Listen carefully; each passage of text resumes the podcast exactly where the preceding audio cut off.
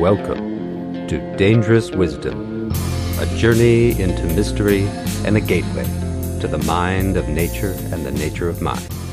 This is Dr. Nikos, your friendly neighborhood soul doctor, happy to be here with you so that together we can create a culture of wisdom, love, and beauty. Auspicious interbeing to you and yours, my friends, today we contemplate a story. It's called If Sheer Openness Had a Tongue, Who Would Have It? We like to tell. We also like to show. Sometimes we tell by showing. Sometimes we show by telling. Writers are supposed to show, but they also tell. Perhaps we could leap beyond showing and telling. Maybe we can just evoke or even conjure. Let me show you something from the hologram of my mind, and we can find out what it evokes. Maybe it will conjure as well, and then we might get a taste of real magic. It was the first day of school for me, first grade. I had transferred in during kindergarten the year before, and I had no idea what to do on that first day of school.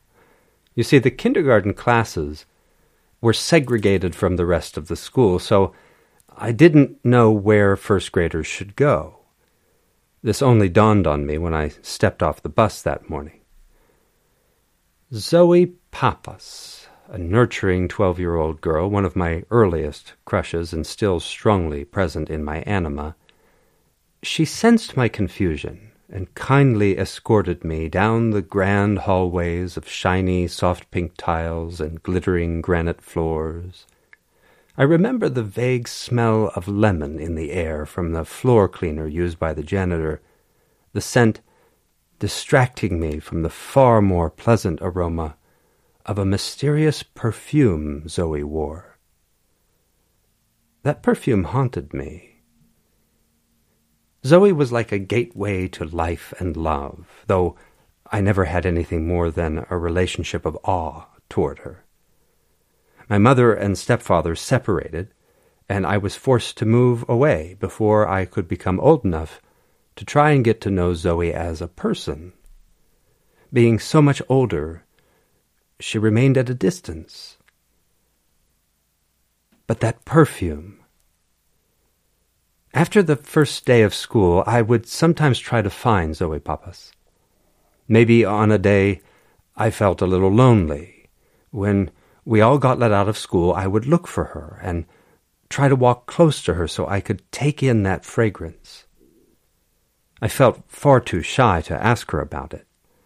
I felt happy enough to simply enjoy it.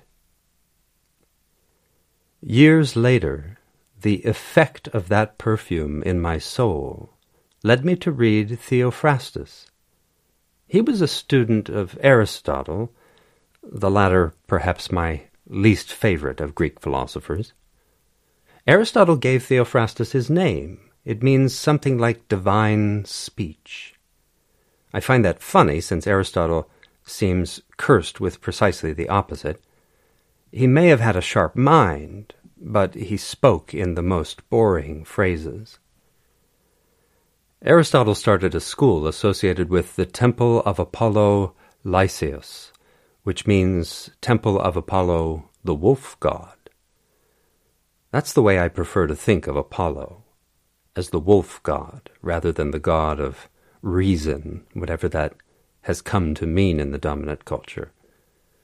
The temple of Apollo Lykeios was referred to as the Lyceum, and philosophers started using it as a place for debate and dialogue. Little packs of wisdom wolves trying to get their souls straight. Aristotle sort of took over the space, even though he was more sheep than wolf and he passed the school to Theophrastus, who grew it to over 2,000 students. I wanted to emulate that divine talker. I loved some of the ways he differed from Aristotle. One of the best had to do with animals, non human animals, that is. Unlike Aristotle, Theophrastus seems to have looked at non human animals as far more like humans than many philosophers have allowed. He recognized that they can think, and Aristotle didn't really accept that. I pictured Theophrastus becoming an extremely interesting old man. At 85, shortly before he died, he supposedly said, We die just when we are beginning to live. When I read that, I wished hard that I would learn how to live as swiftly as possible. I doubt I've gotten very far ahead of the divine talker. I discovered these things because of Zoe Pappas. Her unique fragrance prompted me to look into the history of perfume in Greece. It felt inspiring to read about the sense of sacredness some Greeks had regarding perfumes. They offered powdered and unguent perfumes to the gods with a sense that things which smell so heavenly must surely have come from the divine. It was like a profound recognition of and reverence for a wondrous gift, and an offering back of that gift in a sacred circle, a magical loop of mutuality, gratitude, and awe. Hippocrates, famous physician, endorsed the healing powers of perfumes, including the use of them as incense and as space purifiers. Basically, the Greeks had, by the time of Hippocrates, embraced a rather scientific form of aromatherapy, in addition to deeply appreciating perfumes of various kinds for their beauty and their function as an adornment of the body and a blessing for the mind. Reading about Hippocrates then led me to Theophrastus. Theophrastus was a philosopher, but a philosopher in the most robust sense includes what we now narrowly think of as science.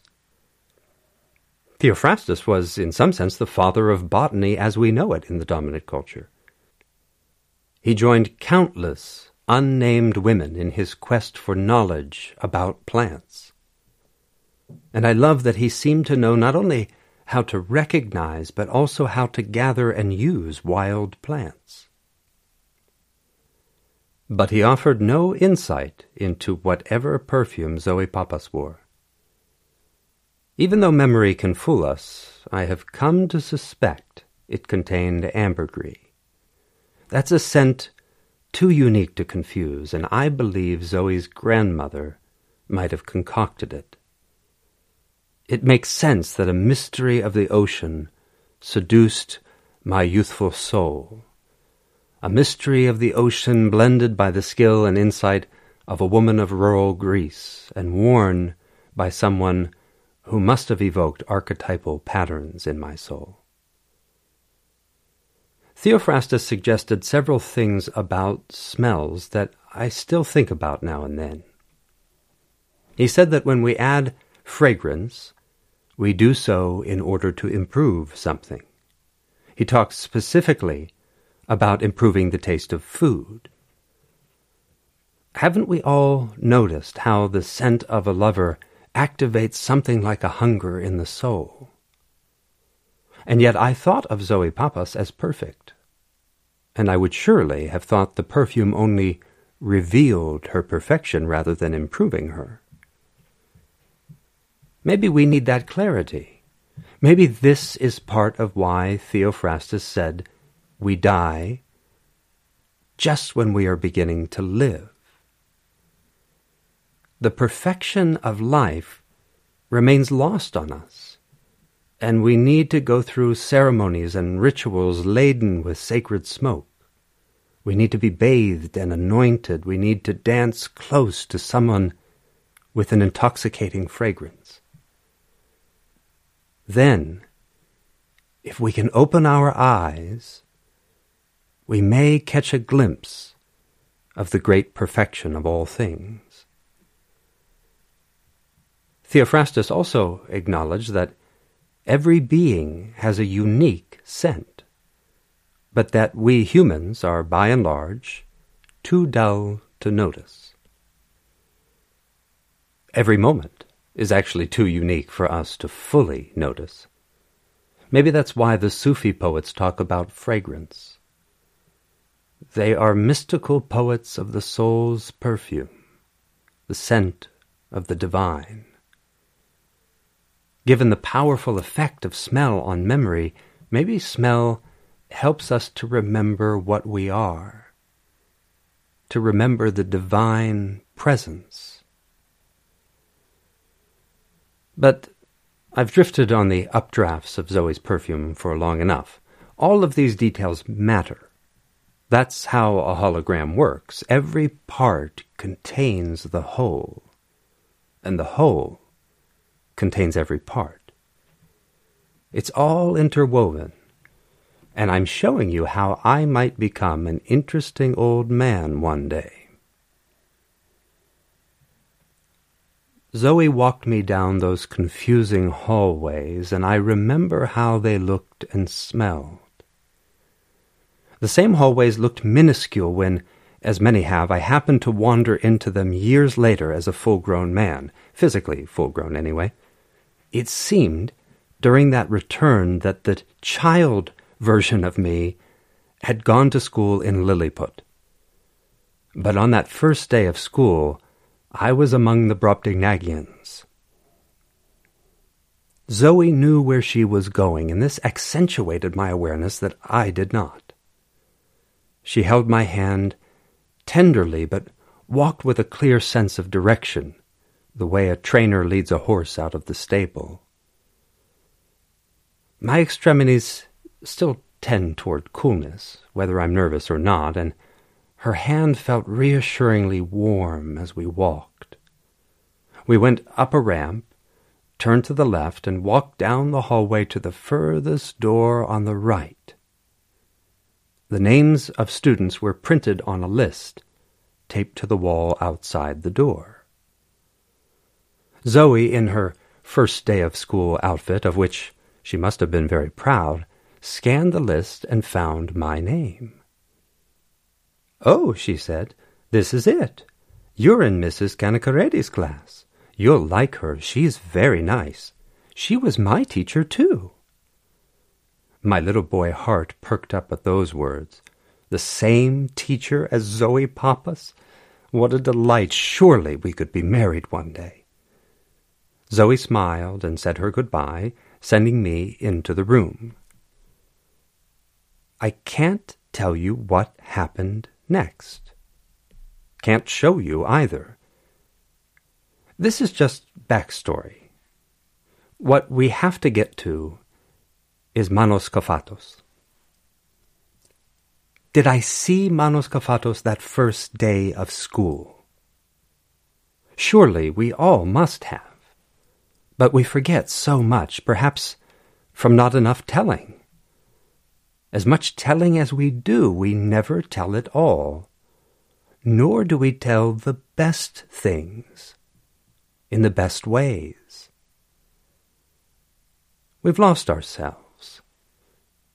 We've let literacy take us out of the living web of speech, and thus forgot how to listen and tell, how to evoke and orient how to conjure through the sound of the voice, the melodic mind and the sensitive body that feels the vibrations of mantras beaming out of beings high and low, out of rocks, rivers, and trees, out of mountains, grasses, and seas, pronouncements rooted in placeness, words that weave us into being, the magic of imagination coming alive.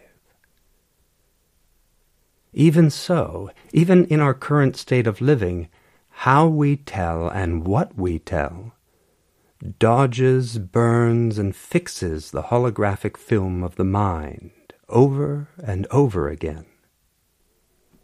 Memory always works in a living way, and our only real knowledge is living knowing, dancing in spirals, spirals that bind or spirals that free. Here's what anyone at all can remember of Manos Kafatos, no matter their manner of speaking or living. Long sleeve flannels or cotton t shirts, or both, sneakers or duck boots, jeans, but never pants or shorts, and a face like burning embers.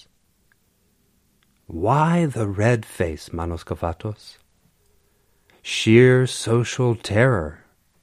In winter, we could have gathered around that face to warm our hands during snowball fights. And how long did it take for him to speak? Didn't it take until the first blusters of winter? Wasn't there snow on the ground? Manos Kafatos sat in the back, as did I, but on the far left of the room. I sat far right. First grade. Is this why even now I have preferred the back row in any classroom setting? Mrs. Kanakaredis started on Manos's side of the room each time we had show and tell. With whom did she begin? Was it with Thalia Kanakaris, the first crush of my childhood, other than Wonder Woman, and Zoe Pappas, of course, and the Virgin Mary? Just kidding, sort of. Ours is not to reason with the id, but to work with it. Thalia Kanakaris. She would never let me sit next to her on the bus. Perhaps this explains the inability to clearly recall her presence in the class. Oh, the heart, the heart and the hologram. The things we tell, the things we show, even to ourselves, especially to ourselves. I can still see her little girl knees pushing against the seat of the bus, barring me entry to the open space next to her, like a bear blocking entrance to an alluring cave. What would I have said if she would have let me sit next to her? Probably nothing. Maybe I had a joke or two up my sleeve, or some other intimate yet childly, innocent show and tell seduction. Each time we had show and tell, Mrs. Kanakaredis would invite us one by one to show or to tell. When she came to Manos Kafatos, she would ask, quite gently, Manos Kafatos, would you like to share something with the class? Manos's big round face would burst into flames, a roaring fire from under the skin, his complexion turning him into a child of the light bringer. He made no eye contact, not with Mrs. Kanakaredis, not with anyone. He looked down, burning, and shook his head firmly. No way. I can still feel that no way. Feel it from his hot face and his tense little body. No way would Manos Kafatos speak out loud, not even from his seat. Imagine how much worse the suggestion to go to the front of the room and speak to everyone present. He would surely have chosen the torments of hell before choosing to speak in front of the class. To suffer even the question rattled his little boy's soul, as anyone could plainly see. How often did we have show and tell? Was it once a week? Twice a week? Not daily. At least once a week, I should think. But how many shows or tells have left their mark on the hologram of my animal mind? How many times did Manos Kafatos, psyche reeling, turn his face apple red, look down in awkward silence, and shake his head vigorously? How many times have we all done what amounts to the same thing, when the voice of life itself asked us to show or to tell. And of course, life couldn't give a damn about the things we get addicted to showing and telling. How easy to show off a new car or tell everyone about the boss man's latest bastardry. Life instead asks us to show love and compassion, or to tell a difficult truth, to shine wisdom in a dark place, to show calmness in the face of a storm, to navigate in nakedness, steer bravely and beautifully through something tragic or unknown. Do our heads shake in silence at such moments, saying, No way? Do our souls shake in meekness and self doubt? Maybe you think you know what I will tell you here. Maybe even unconsciously, you think you know what I want to show you. But can any of us see it? Who will see it? You may say, I will see it, but can you show me who that is? One day, Mrs. Kanakeredes said, Manos Kafatos, do you have anything you would like to share with the class? May the gods and goddesses smile on every last one of us. May the sisters of mercy bless us all as they unfold and enfold our lives in the hologram of the cosmos. I tell you this in a state of ecstasy. Manos Kafatos stood up, and he bloody well walked to the front of that classroom.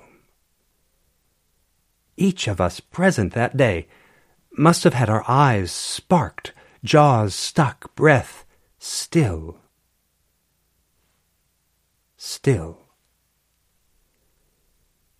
It is in still water that we can best see our own reflection, or as my Irish brother Yeats put it, when we make ourselves into still water, all beings, all beings can see themselves clearly, can live and love with a heightened lucidity, and even a compassionate fierceness and a wild wisdom, because of our sacred calm. But I still wonder what we saw that day. Manos Kafatos had remained silent for weeks on end. We all assumed he could speak. Surely Mrs. Kanakeredes would know if he couldn't actually speak, so he could speak, but chose not to. What a thing! And what kind of thing could undo that? What could possibly free Manos Kafatos from his silence? Something of decisive importance, no doubt. Had aliens landed in this boy's yard? Would Manos Kafatos now tell us he had seen aliens? If not aliens, then how about astronauts? Would he say that astronauts had landed in his yard? Would he tell us he had gotten a phone call from the president? Had he played catch with a famous athlete? What on earth would Manos Kafatos tell us? Would he show us something? A diamond dug up from the garden, a priceless artifact from ancient Greece. What could douse the fires of his timid psyche? What could undo those knots?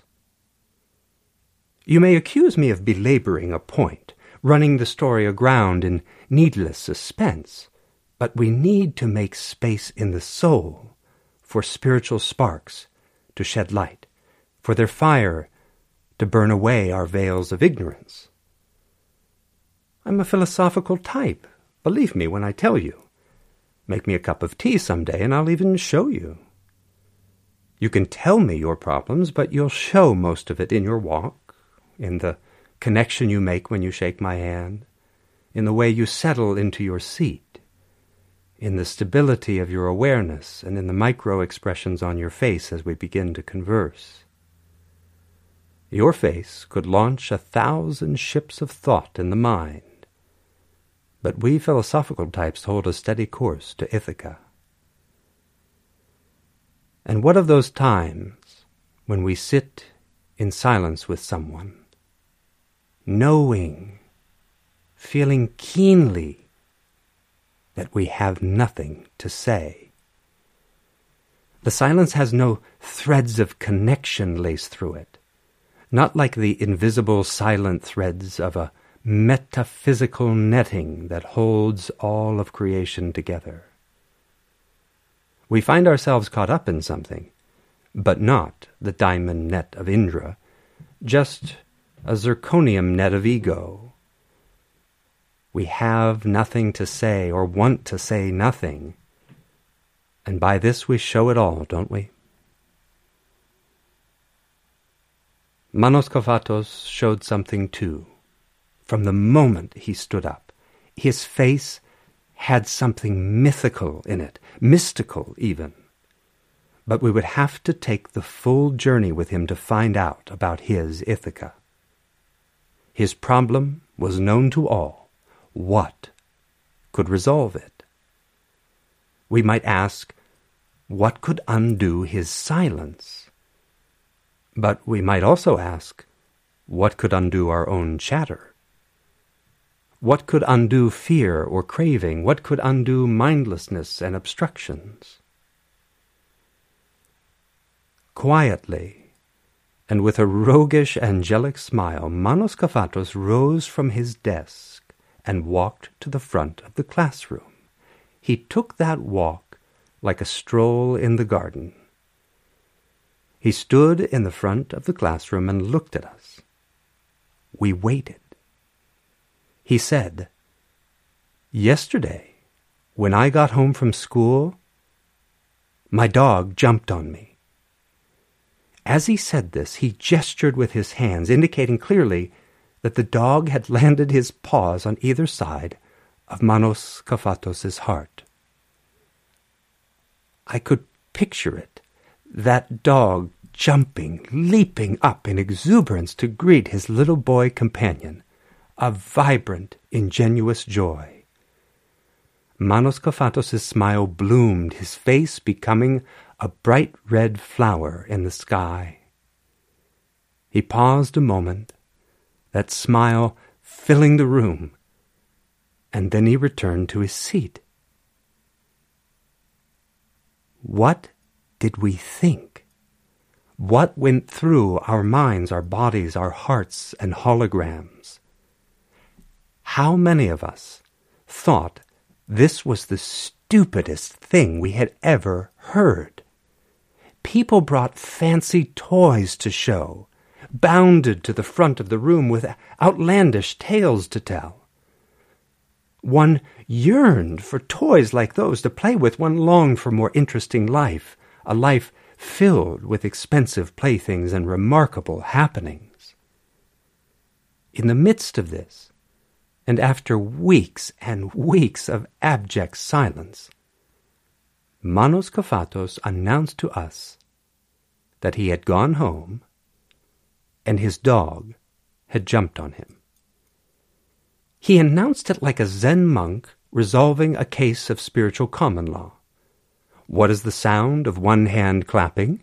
My dog jumped on me. Does a dog have Buddha nature? Yes, in fact, he does, and it sounds like this You're home!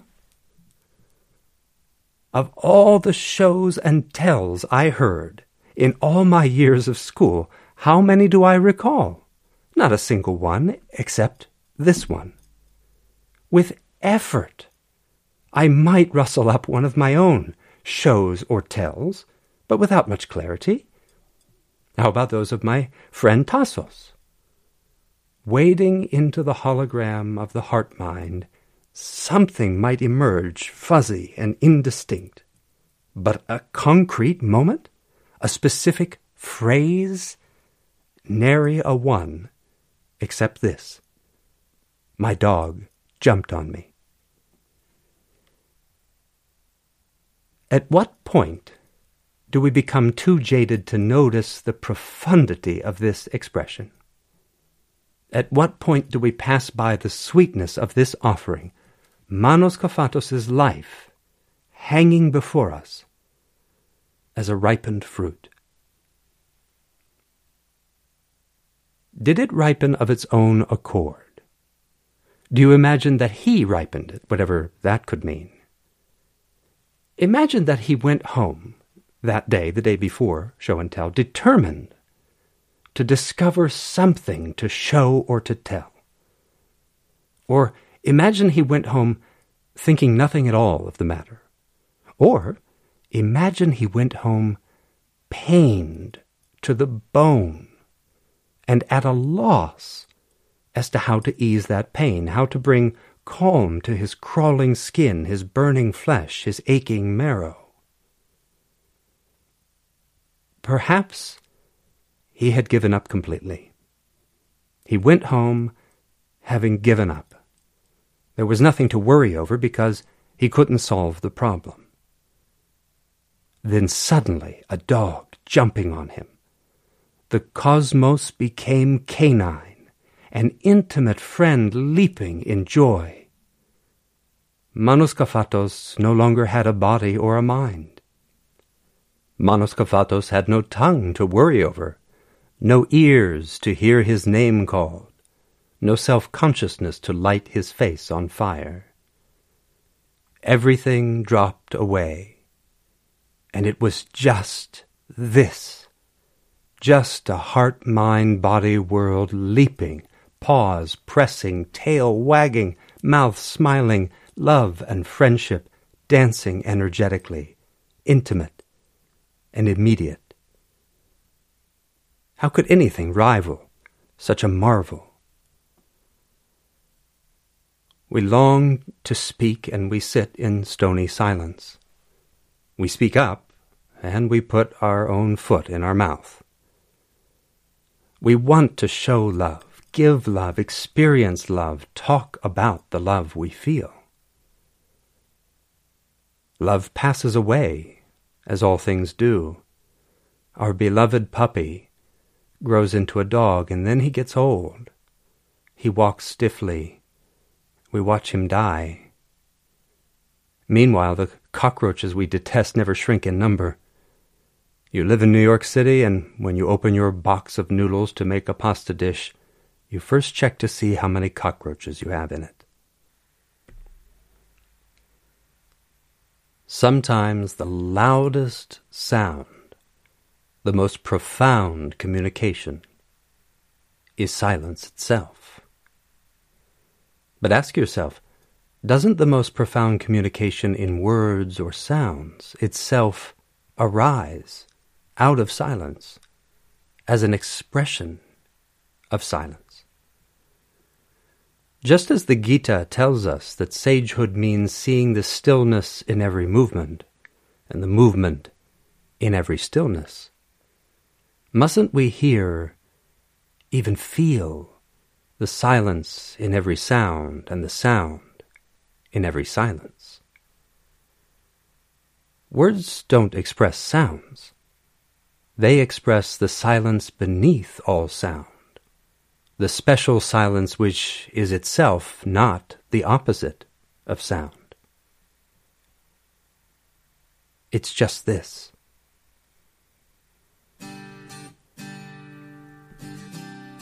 If you have reflections, comments, suggestions, or questions about today's contemplation, please send them in through dangerouswisdom.org. You might be able to bring some of them into a future contemplation.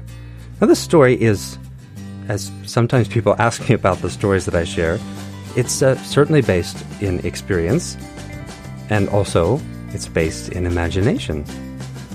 But there's something very telling about the elements in the little holographic image we considered here. And if you think carefully, you'll notice some of the subtle ways they're woven together. Helps if you have a little bit of exposure to the wisdom traditions, but there's enough in the story itself to nourish some good creative thoughts and insights. Well, until next time, friends, this is Dr. Nikos, your friendly neighborhood soul doctor, reminding you that your soul and the soul of the world are not two things. Take good care of them.